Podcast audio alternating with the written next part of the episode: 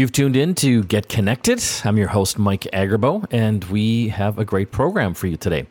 We are Canada's number one tech radio program. And on today's show, we will uh, be talking about uh, a bunch of uh, tech related items. Uh, we've got uh, Brian Jackson on the line later in the show. He's uh, going to tell us about a new humanoid robot that their makers say will be available within two years. We've heard a lot about uh, robots uh, for many years saying they're coming, they're coming. Well, uh, this might be different. We'll also be talking with Carmi Levy and some interesting developments when it comes to AI, artificial intelligence, and medical diagnoses. Uh, he will be talking about how AI models are being used to detect things like breast cancer and Alzheimer's to a, uh, a very interesting degree.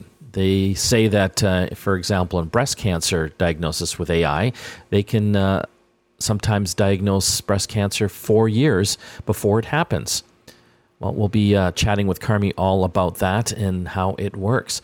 Uh, we'll also cover a few other stories with him, uh, including uh, a Canadian rover being developed to help find water on the dark side or the far side of the moon. This is uh, kind of uh, uh, an interesting uh, development. Canada, for a long time, has been uh, involved with the space program, developing the Canadarm and uh, various other types of robotic tools. So it'll be interesting to see where that all goes. And he's going to be talking about an AI photo guard. And this is kind of something I think we're probably going to need. We've uh, talked a lot about the developments of uh, artificial intelligence when it comes to uh, photography and developing uh, images. Uh, well, this new tool will actually safeguard the images uh, that you have created from being digested by AI and being altered without your knowledge. But let's look at some of the tech news that's happening out there right now. And this is, I think, a little bit for the old timers and, and the kids. This is an interesting statistic. Uh, vinyl vinyl records have overtaken CD sales for the first time since 1987. Yes, they're still making CDs and, and records, but uh, vinyl has really had a big comeback uh, over uh, the past decade as uh, more and more people uh, purchase turntables and listen to the the way we used to listen to music in the old days. They say that uh, as far as uh, physical sales of uh, of music, uh, and believe it or not, it's still pretty up there. It's uh, I think between 21, 2021 and 2022, it was 1.7 billion dollars, which is incredible. But uh, vinyl now accounts for 71% of all physical music format revenue and that's just going to continue to uh, grow. Uh, make no mistake, digital music is by far the dominant uh, way that uh, we do listen to music now, but it's uh, kind of cool to see that uh, vinyl is making a, a, bit of a comeback. And we also are looking at Google.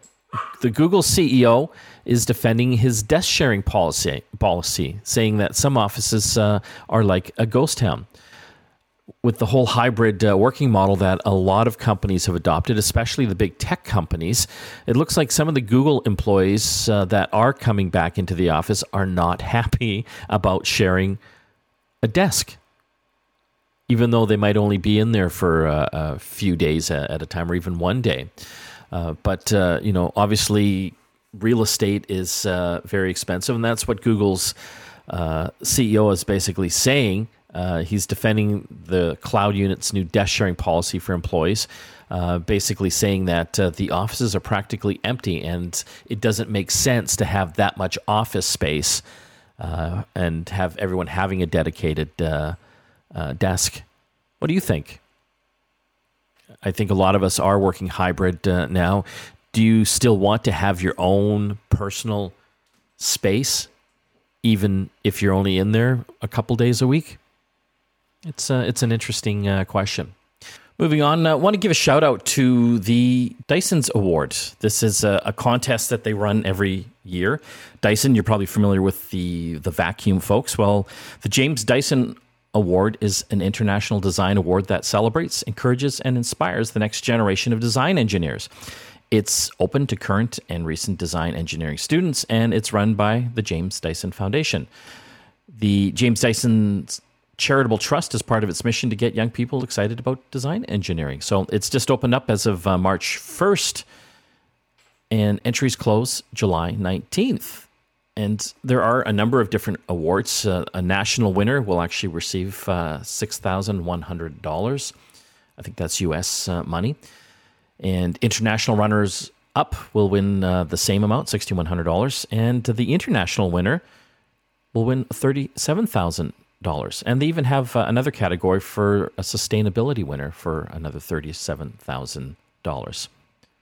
So if you uh, want more information, uh, go to jamesdysonaward.org to check that out.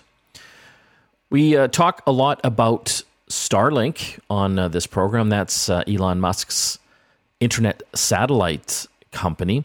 Well, it looks like they've dropped the price again on the actual hardware for this. And uh, what's again interesting about this internet service is that you can pretty well use it anywhere. You can be in the mountains, anywhere where you typically wouldn't get internet if you set up one of these uh, dishes, and they're pretty small.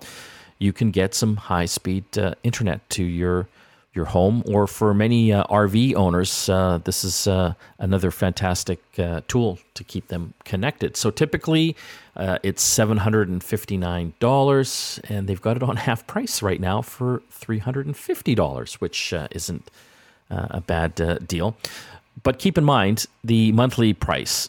You typically will have to pay about one hundred and forty dollars a month for the internet service, which sounds like a lot, but you know, I look at my internet uh, bill for my home and I think I'm paying over hundred dollars just for internet alone. So it uh, kind of equals out. The one good thing about the monthly service is that you don't have to sign up and just keep paying like on a monthly basis. You can do it month to month, which is kind of uh, a cool thing.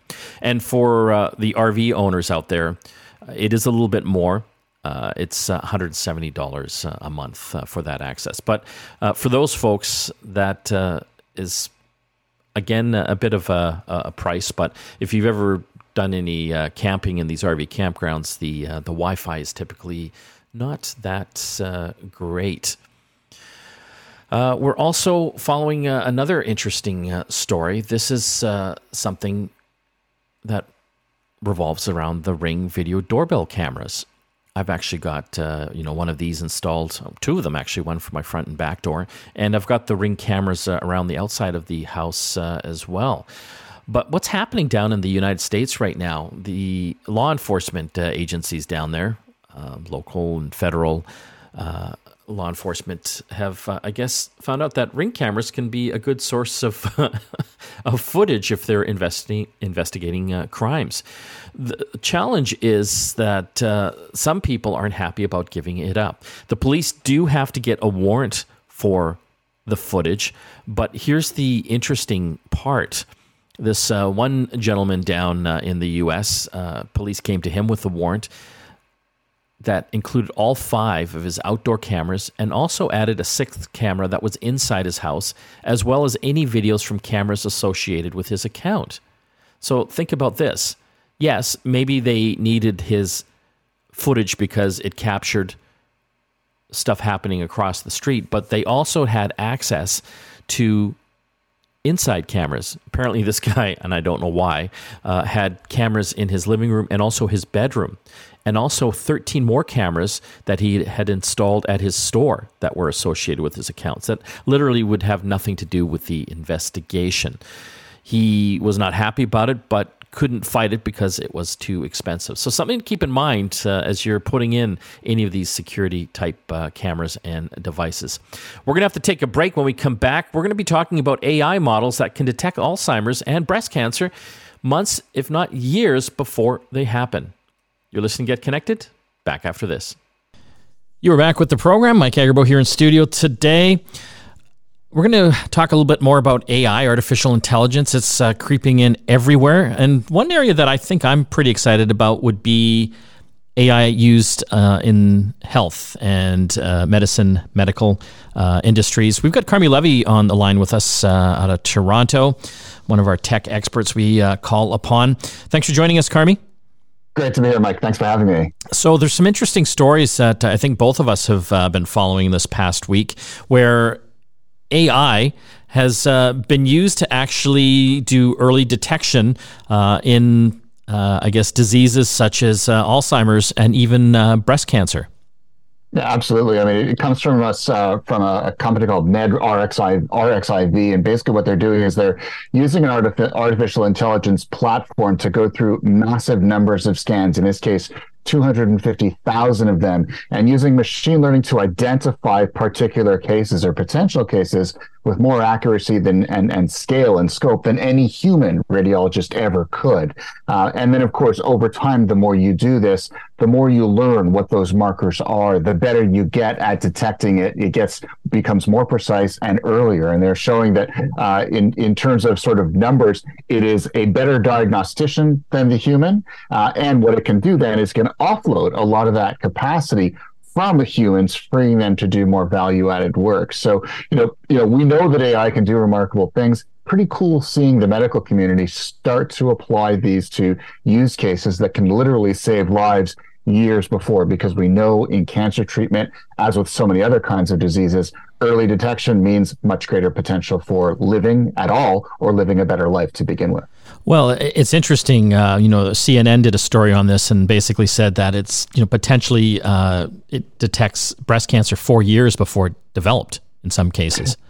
That's remarkable, and and I think really that's an eye-opening number because up until now you sort of figured, okay, you know, maybe if we had some better imagery, we might get a little bit of an advantage. But four years, absolutely remarkable, and I think it shows the groundbreaking capability of artificial intelligence to identify changes, markers, um, you know, evolutions in the data that are so incredibly subtle uh, that no human would ever be able to pick up on them. And so to get that additional time to sort of almost move the timeline up by four years uh, is a remarkable achievement. And I think it suggests it should uh, help researchers, not just in this particular kind of cancer, but all kinds of cancers, all kinds of diseases, let them go back to the data sets that they've been building up, the imagery data banks uh, you know the, the past number of years or decades and think how can i apply similar thinking to this? So i would expect similar breakthroughs in all sorts of other diseases as artificial intelligence is increasingly applied to data that's been collected over the past number of years yeah, my, my my brain is just trying to comprehend how this could radically change um, early detection in a lot of these diseases. You know, we're just looking at AI now, and we've been talking about it on the show for months. Uh, you know, with things like Chat GPT and some of these text to uh, uh, image uh, engines, and how incredibly fast they've advanced. It's like exponential, and I just like my brain just starts trying to think you know, on, on the health side and early detection, how that is going to increase rapidly as well as as we know with AI, it, it's all dependent on the data sets, isn't it? Right? Like how much data you input and kind of tell it, you know, this is cancer or this is not cancer. You know what I mean? Exactly. Artificial intelligence is like a, a giant vacuum, right? You you feed it data and then it learn it ingests it, it analyzes it, uh, you know, six ways from Sunday, and it arrives at, at a number of conclusions that wouldn't otherwise be possible using more conventional methods. Uh, and so, uh, you know, in this case, you know, because the medical community is so heavily based on imagery type data, so you know, you go for a scan, right? If, if you're, you know, you, you go for a mammogram, and that mammogram, of course, sits in a database somewhere. Imagine if you are uh, an artificial intelligence scientist doing research in the medical field, you now have huge databases that you can literally point your AI at and say, go, go for it. You know, see what you find. And that's the really cool thing is we almost don't know what the results will be when we turn an artificial intelligence platform onto a particular data set. But but we do know that it's going to see things that we couldn't otherwise see. And so I think that's really where this amazing opportunity lies is we've been collecting all this information. The world is awash in data. What we lacked up until now has been really the ability to go through it and identify identify patterns, identify trends, do upfront diagnoses, give us insight into that data, tell us what it means. Uh, you know, so obviously in healthcare, it's going to save lives. In government, it's going to allow better delivery of services for less money. Uh, in the financial services industry, it's going to allow more efficient uh, models uh, that allow us, you and me, to have better return on our investments. Um, so every sector is going to benefit from this, but it's especially uh, critical in healthcare because this is literally life and death. And existing technology hasn't been good enough at finding that needle in the haystack. Artificial intelligence apparently is. This is also being used uh, in Alzheimer's as well. It is, and I, I, I, say this as as uh, you know, my family has been touched profoundly by Alzheimer's. My grandmother uh, was taken by it. Aunts, uncles uh, have been affected by it as well. It's it's something that you know it's it's on our radar uh, for our own use, and so uh, and so you know, obviously, if uh, you know, artificial intelligence can be used to identify signs of Alzheimer's, either in behavioral scans or uh, an actual scan of the brain based on thousands, tens of thousands, hundreds of thousands of other uh, entries into a common database, uh, then that can give uh, both patients, families, uh, you know, medical professionals that much more information to work with. It can give us back time that we wouldn't have otherwise had. Uh, so we're seeing it applied uh, in dementia research. We're seeing it applied in Parkinson's research. a friend of mine is a neurologist who's you know you know using te- new technologies to become a better diagnostician, feed the research that he spent his life on. Uh, so this is all absolutely huge, uh, and it will have significant impact on Canadian society because, as we know, the percentage of Canadians who are facing dementia and Alzheimer's diagnoses in the years to come is going to skyrocket. So the, the, the more advanced notice we have, the better. I just look at this technology again, and I wonder if this will be a, a great equalizer when it comes to medical attention and diagnosis. Do you know what I mean? Like if if we have mm-hmm. AI, which you know, I think can be rendered fairly inexpensively once that they've got this down. Like you know, now you don't have to worry about having the world's best doctor to diagnose you know what's wrong with you. Obviously, humans aren't going to go away anytime soon. You need the human uh, element. I would like to think so in mm. in working with uh, other humans. But when you have a, a tool this powerful, I, I think that would just kind of cross every uh, you know, economic uh, kind of level. I think it absolutely does, especially looking at our healthcare system now. It's under under you know threat and attack and crisis to a degree greater than frankly any of us has ever seen in our lifetime. So by having these tools available, we allow existing investments in healthcare to go that much further. We democratize the delivery of healthcare. Uh, we don't keep it behind a wall. We don't limit it to certain geographies or you know the small number of really lucky patients who get to have an appointment with one particular renowned uh, doctor in a very specialized area. In fact, now we can put this tool in the hands of that doctor, and they can then have a positive impact on far more patients than they would otherwise be able to. And so it is, a, I like to call it a great leveler. Um, and it doesn't mean that we don't need those doctors. Just like any earlier generation of technology, it didn't uh, obviate the need for professionals in the space. What it did was it gave them tools to cover that much more ground. And that's likely going to be the case here. Uh, instead of helping you know dozens of patients over a given period of time, uh, they can help hundreds, thousands, even more. Um, and as a result, more people's lives will be affected positively because of this, because they weren't waiting years on some kind of waiting list just to get an appointment. Uh, the technology allowed them to get a diagnosis far sooner and get into treatment far sooner. We've got Carmi Levy with us. Uh, Carmi, I want to get you to hang on the line. There's a couple other stories I want to talk to you uh, about. One, um, some Canadian technology uh, that is helping search for frozen water on the dark side of the moon, and uh, something called PhotoGuard that stops your pictures being manipulated by AI.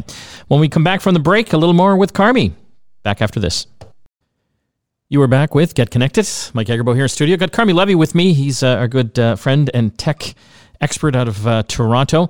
Uh, thanks for hanging on the line, Carmi. As always, you've always uh, following some uh, cool technology stories that I wanted to chat with you about. And, and one of them, I'm all about space. And I love this one. Canadians are helping try to find water on the dark side of the moon. I love this, and and I'm I'm a space nerd too. I mean, I grew up watching shuttle launches, and you know, I still like I I, I will follow it on social media. I will stop what I'm doing in the middle of the workday if SpaceX is launching a Falcon 9. I'm just that weird, but you know, there's close correlation between technology and aerospace, and certainly Canada through the Canadian space industry, and frankly, a pretty vibrant space industry. We've got uh, we've got some really great uh, you know the roots dug in this space. Uh, you know, Canadarm, Canadarm two on the ISS, Canadarm three on the Lunar Gateway. Um, a lot of robotics happening on the International Space Station that directly a result of Canada. So you know this is big for us. And the news here: the Canadian Space Agency is working on a 30 kilogram rover that uh, within about three years, the plan is to launch it to the moon, have it land in the South Polar region, and then go looking for water. We believe that there's water a few meters below the surface, and what's why that matters is uh, if we want to if we want to go to Mars, we've got to get onto the moon and stay on the moon, and we've got to establish a base on the moon, we've got to figure out, figure out how to sustain that base. The only way we really do that is if we figure out is there water there. Yes, how do we exploit it? This rover is going to do that. It's going to look for it, find out where it is, and then figure out how much there is there. And that will give huge amounts of information to future planners, NASA, European Space Agency, Canadian Space Agency, as they plan future Artemis missions and other missions to colonize the moon and then ultimately use that as a springboard to Mars. And so, you know, the, the, fact that it's on the far side of the moon makes it even harder. You can't, you know, no no direct radio connection with with uh, with Earth. Um, so you've got to use satellites in orbit, lots of technological implications here that, of course, Canada leads the world in terms of developing technologies to solve those problems. And uh, ultimately, back on Earth, it means more people with really cool jobs. It means schools that are churning out engineers who can figure all this stuff out, uh, and all because they they you know might have been inspired as kids by a mission like this. This is as exciting as it gets, and uh, and I'd be you know if you're not following the CSA now, please do because it's going to be one of the most exciting programs in the Canadian space industry over the next few years. So obviously, water is important for humans to survive. We need it to obviously drink and, and grow things, but uh, you know what other uses would that have? You know, propulsion for I guess yeah. spacecraft to get to Mars you know, it's all about sustainability. Up until now, if you wanted to bring water into space, you had to schlep it up from Earth, and that's incredibly expensive. There's a certain cost per pound uh, to bring whatever it is into orbit, and that cost can be thousands or tens of thousands of dollars. Uh, and so, if you don't have to bring it up from the Earth over to the moon, if you literally find it on the moon, that has huge implications for the cost of a, a lunar mission uh, and the ability of astronauts on the moon to get stuff done to have water to consume for themselves, for construction of moon uh, moon operations, and also for fuel for rockets that they'll use in and around the moon, as well as to go to Mars. And so, uh, basically, this is uh, you find water on on the moon, you have essentially unlocked the potential of the moon to be that springboard into Mars, uh, as well as uh, a huge center of economic power for Earth as well. So, uh, there's a lot riding on this, and this technology is absolutely fundamental to it. Let's move on to another story uh, that I found interesting. Uh, there's a tool that uh, protects, potentially protects uh, your your photo images from being altered. Yeah. It's called PhotoGuard, and it's interesting because artificial intelligence has raised a whole lot of questions. And you know, one of them is, and I say this as a photographer, it keeps me up at night, is what happens if someone takes a photo that I've posted to one of my social media channels or that maybe I've sold to someone and then you know takes it and uses artificial intelligence to change it and then maybe resell it or use it for some purposes that I would not approve. So what PhotoGuard does is it uses what's called data poisoning. It comes from the Massachusetts Institute of Technology, MIT. Um, a computer science professor and his team created this technology called data poisoning that it disturbs a, a, number of pixels within a photo and it creates what they call invisible noise. So you look at the picture, you don't see it, but in the background, deep in this sort of structural uh, sort of layers of that photo, uh, they have uh, they have sort of messed around with the pixels just a little bit And what that does is when an artificial intelligence art generator, which is the software that someone would use to, you know, take your photo and create something new with it without your permission, if it tries to access that photo, it's basically going to mess with it. And it's not going to allow it to manipulate your photo. It essentially inoculates or vaccinates your photo, your intellectual property against some artificial intelligence uh, out there messing with it. It protects it, which is really neat because functionally no one else would know uh, you know if anyone's just looking at it on a web page they would not know the difference uh, and what they're hoping now is it's still in the research stage but they're hoping that this technology could be built into browsers operating systems networks things like that so that uh, that you know you and I don't even have to think about it. We just know we post it online. Artificial intelligence is not going to be able to mess with it thanks to this data poisoning technique. Don't you think they can come out with tools to unpoison the image? Oh, sure. I mean, I think every time you introduce, it's you know, remember in the early days of viruses, and then then uh, you know, software companies came up with antivirus protection, and then of course the bad guys came out with ways to to to to work around the the antivirus protection. It's a never-ending game of cops and robbers, and so so certainly if if you want to mess with photos, if you want to build a business around violating other people, creators or photographers' intellectual property, you'll find some technological way to do do it. But data poisoning is a pretty important, it's almost like the first generation of security software. It's a pretty important milestone in ensuring that you and I have at least some degree of protection from the bad guys who are increasingly using artificial artificial intelligence to wreck our day. So no, this doesn't end the conversation, but it certainly ups the ante, uh, and it gives criminals something else to think about it as they as they try to you know violate our intellectual property rights. Carmi, they've already scraped your images off the web. I just oh, I'm, oh, I'm sure they have, and I, you know, periodically I will use reverse image search to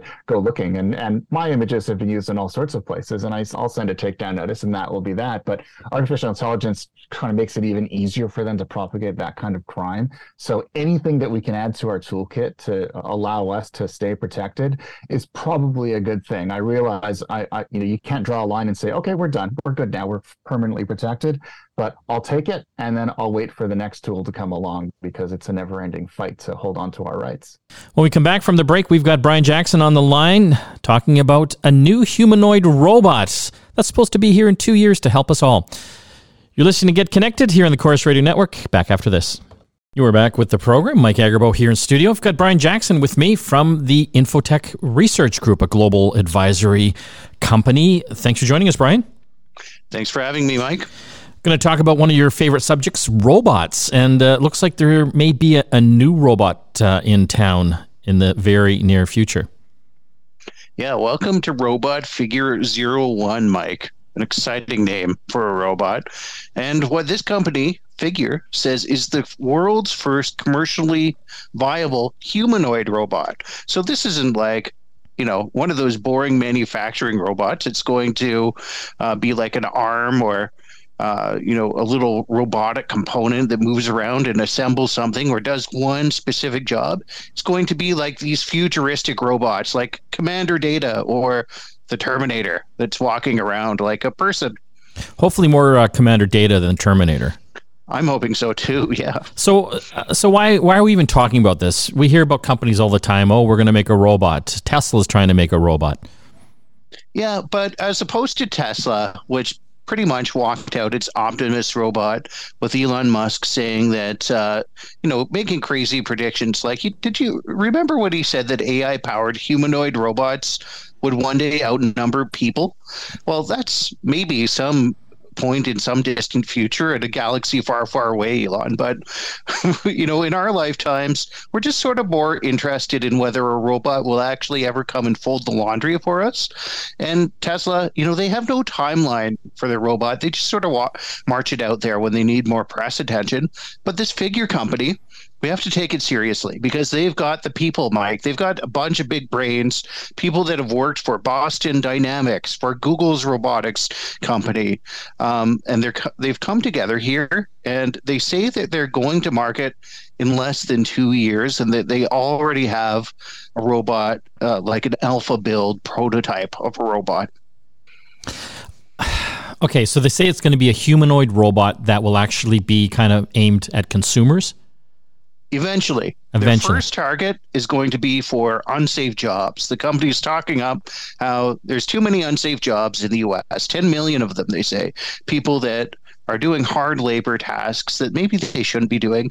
And to be honest with you, there's a lot of undocumented, uh, unsafe uh, jobs that are being done by migrant workers right now. So they have a point there. Whether robots are the solution to it or not, I'm not sure, but this is what Figure is saying. Uh, so that's their first target, right? Because the trick with these robots is how much does it cost at the end of the day? And we're not sure what the cost of this robot is yet. But clearly, if we're talking about deploying it to manufacturing, warehousing, retail types of environments, they're thinking it's going to be a cost uh, that's expensive enough that only businesses would consider it at first. But it does have this little roadmap where it shows that it one day wants to sell this robot to consumers, thinking about the aging population that we have in our society, Mike, and how people really just want to be able to age at home and live comfortably. And robots could help you with that. I don't doubt that, but I think we're still really far away. I look at the robots that are available now. Uh, Boston Dynamics uh, is a, a, company that's kind of been at the forefront of robotics for the uh, past decades. Uh, you might recognize some of the robotic dogs. You know, we've covered it on the show before. Uh, and those dogs, I think there are a couple hundred that like a quarter of a million dollars for a robotic dog. And so, how much is a robotic humanoid going to be if a dog costs a quarter of a million? And like, I've I've seen ro- different robotic uh, solutions. Um, you know, LG's got the folding um, robot, uh, laundry robot, and it's just like a, I guess a pair of arms. And it, you know, yeah. they can't even get that right. so how, how, are we going to get this humanoid exactly. thing going properly? Yeah, it's a huge challenge, a big problem with very complicated engineering problems to solve. Uh, so we'll see if this team lives up to the hype that it created. I mean, it released this promo video, but as many people pointed out, it's all CGI. So we haven't really seen this prototype robot yet. So of course, there's lots of reason to be skeptical. And you look at what Boston Dynamics has been able to do, right? They they're the ones that release these videos of real robots dancing and doing backflips and tossing tools to people. The most impressive stuff that we've seen from robots yet, probably. And uh, even Boston Dynamics isn't trying to take its Atlas robot, which is its humanoid robot, to the market. They say they, they just say it's a research platform. We're still learning about this, and we're a long way from commercializing this type of product. So the claims they're making are definitely impressive and to be taken with a grain of salt until we see real robots marching around, uh, carrying products around, and putting things on shelves. Well, there are, I mean, there's a whole bunch of obviously um, things that have to go into making a successful humanoid robot. And again, one is just this thing walking and keeping balance. And I mean, that's one thing to walk and keep balance. But, you know, as you were saying, the Boston Dynamics uh, Atlas robot, um, which is kind of a humanoid form, still looks like it's very bulky um, you know, it shows it throwing like it's another thing to keep balance, but also carry things and throw things. Do you know what I mean? Like that's a whole thing in itself. And then just the, uh, I guess the code, the AI to make this whole thing actually function properly. Yeah, all the different challenges that you have to solve. And we're just talking about getting the robot to move around and be able to physically do things. What if you want this robot to be able to talk to people and interact like a person with emotions. And I noticed that when these robotic companies uh, bring out a product right now, they either focus on one thing or the other. So it looks like this figure robot isn't going to be too interactive, right? Nobody's taught, they didn't mention having a conversation with it. And when you look at its face, it looks a lot like the Tesla Optimus robot. It's not really a human like face. It's just sort of like looking at a, a, screen, like looking at your phone. And then on the other side of things, Mike, I don't know if you remember the Ameca robot from CES in 2022. Uh, it made a big splash there, and it had a really humanoid face that looked like skin, even, and uh, it was able to make all sorts of different expressions that were really convincing in terms of uh, conveying emotion using 17 different face motors, and it had embedded microphones, including uh, embedded cameras in its eyes and its chest, and it was able to use facial recognition software to track the people that it was interacting with, recognize them, understand the emotions that they were experiencing and then respond to them and interact with them and hold a conversation. And it was even sort of witty. So, pretty impressive conversation robot, but you didn't see it moving around. How far away do you think we are from humanoid robots that can actually do real world tasks. I, I, know they say that they're coming out with these robots to do dangerous jobs uh, at first, um, but you know, number one, the technology has to get there, and number two, the price. Like I said, when the robotic dogs cost a few hundred thousand dollars, um, you know, the humanoid robots are going to be killer expensive to begin with. Yeah, so expensive. And uh, when you see figures say that they'll be able to release this in two years' time, I mean, I'm skeptical because I'm just wondering why all the different companies that have tried to solve this problem already for decades haven't been able to do it and bring it to market. For example, if if you think that anybody could bring a robot to market uh, that's a humanoid and make it useful and commercialize it, it would be perhaps a car company. And Honda released this ASIMO uh, platform all the way back in the year 2000. So 23 years ago. And, you know, we saw demos and videos of this thing for years, kicking a soccer ball into a goal, serving drinks at a bar. And uh, this robot was never autonomous, it was always controlled from a portable controller. Right. So they weren't even aiming for this level of complexity that we're seeing um, figure. And even Honda stopped trying to produce its robot commercially in 2018, and it's just reserved it as a research platform, uh, basically saying it just it just helps us research things for other products. So the claims that Figure is making, it would be a real world first achievement. Uh, yeah, I I doubt it highly. Like I even look at, I'm going to compare this to cars and Tesla. It's taking mm-hmm. them a, like 10 years to actually get to a viable uh, point, like as a car company, to actually churn out enough cars. Do you know what I mean? Like in the hundreds of thousands. Yeah, that's a, right. A year in terms of really scaling up, and that's a car. Like, so like it's not like they're order one. Yeah, yeah, it's it's a car. I mean, yes, they're making an electric car, but it's kind of you know half of it's there already. Do you know what I mean? as far as you know what it's supposed to do and, and look like. Whereas you know yeah, the, the, robot guys, like they're still figuring this out. Yeah, the cars are a solved problem, and unless you're Tesla, do you think that all the previous ways been solved uh, should be reinvented? So perhaps that's why it took them so long to scale up. But this is a new category that's never been done before, and will really require a lot of net new research that hasn't been done in academia or commercially. Well, uh, for the listeners out there, don't worry about the robots coming for us yet. We're taking our jobs. I think we're still many years uh, away. I want to thank you for joining us, Brian. Thanks for having me. Uh, that was Brian Jackson with the Infotech Research Group, uh, a global advisory company. Check them out. I want to thank all the folks that helped put the show together. And don't forget to listen to our other show, The App Show. It's uh, on across uh, the country as well on the Corus Radio Network every Sunday. And you can also listen to both programs. We've got uh, our podcast versions of them up on our website, www.getconnectedmedia.com. Mike Agerbo signing off for Get Connected. We'll see you again next time.